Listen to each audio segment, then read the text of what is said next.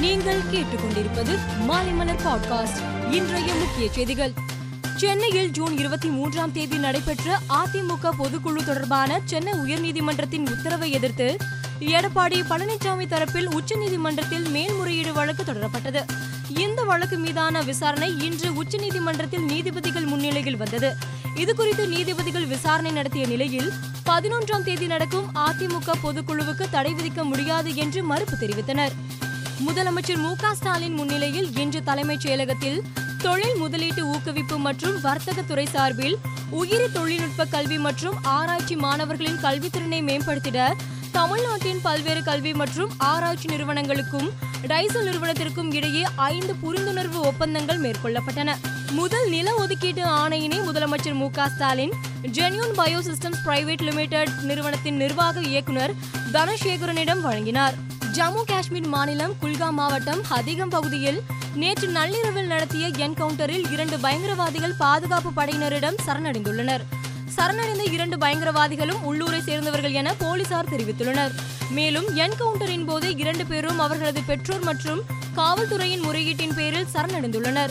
பின்னர் பயங்கரவாதிகளிடமிருந்து வெடிபொருட்கள் துப்பாக்கி உள்ளிட்ட ஆயுதங்கள் மற்றும் வெடி மருந்துகள் பறிமுதல் செய்யப்பட்டன. முப்படைகளின் நான்கு ஆண்டு ஒப்பந்த அடிப்படையில் ஆட்களை சேர்க்கும் அக்னிபாத் திட்டத்தை மத்திய அரசு அறிவித்தது. இந்த திட்டத்தின் கீழ் ஆள் சேர்ப்பு நடவடிக்கைகளை முப்படைகளும் தொடங்கியுள்ளன. அந்த வகையில் அக்னிபாத் ஆட்சேர்ப்பு திட்டத்தின் கீழ் ஏழு புள்ளி ஐந்து லட்சம் பேர் விண்ணப்பித்துள்ளதாக இந்திய விமானப்படை தெரிவித்துள்ளது. மணிப்பூர் மாநிலத்தில் உள்ள மோரேக் பகுதியில் வசித்து வந்த தமிழ் வம்சாவளியை சேர்ந்த மோகன் வயது இருபத்தி எட்டு ஐயனார் வயது முப்பத்தி ஐந்து ஆகியோர் இந்தியா மியான்மர் எல்லையில் இருவரும் பிணமாக கிடந்தனர். அவர்கள் சுட்டுக் கொல்லப்பட்டு இருப்பது தெரிய வந்தது இருவரின் நெற்றியிலும் குண்டு பாய்ந்திருந்தது இரண்டு தமிழ் இளைஞர்களை மியான்மரை சேர்ந்த பயங்கரவாத குழு சுட்டுக் கொன்றதாக மணிப்பூர் மாநில போலீசார் தெரிவித்தனர். இலங்கையில் நாளுக்கு நாள் நெருக்கடி அதிகரித்துக் கொண்டே செல்வதால் வாழ்க்கையை நடத்த முடியாத சூழலில் மக்கள் உள்ளனர். இதனால் இலங்கை தமிழர்கள் அங்கிருந்து கடல் வழியாக தமிழகத்துக்கு அகதிகளாக வருகிறார்கள். இந்த நிலையில் சமீப காலமாக இலங்கையிலிருந்து இளைஞர்கள் அதிக அளவில் வெளியேறி வருவதாக தெரிய வந்துள்ளது இலங்கையை விட்டு தினமும் நூற்றுக்கணக்கான மக்கள் வெளியேறி வருவதாக நிலைய தகவல்கள் தெரிவிக்கின்றன. இந்தியா இங்கிலாந்து அணிகளுக்கு இடையேயான ஐந்து போட்டிகள் கொண்ட டெஸ்ட் தொடர் நடைபெற்றது.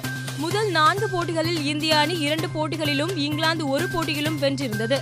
ஐந்தாவது டெஸ்ட் போட்டியில் இங்கிலாந்து அணி மூன்று விக்கெட்டுகளை மட்டுமே விட்டுக் கொடுத்து வெற்றி பெற்றது. இந்த வெற்றி மூலம் ஐந்து போட்டி கொண்ட டெஸ்ட் தொடர் இரண்டுக்கு இரண்டு என்ற கணக்கில் சமநிலையில் முடிந்தது. கடைசி டெஸ்ட் போட்டியில் இங்கிலாந்து அணி முன்னூற்றி எழுபத்தி எட்டு ரன்களை சேசிங் செய்ததன் மூலம் சாதனை ஒன்றை படைத்துள்ளது. மேலும் செய்திகளுக்கு மாலை மலர் பாட்காஸ்டை பாருங்கள்.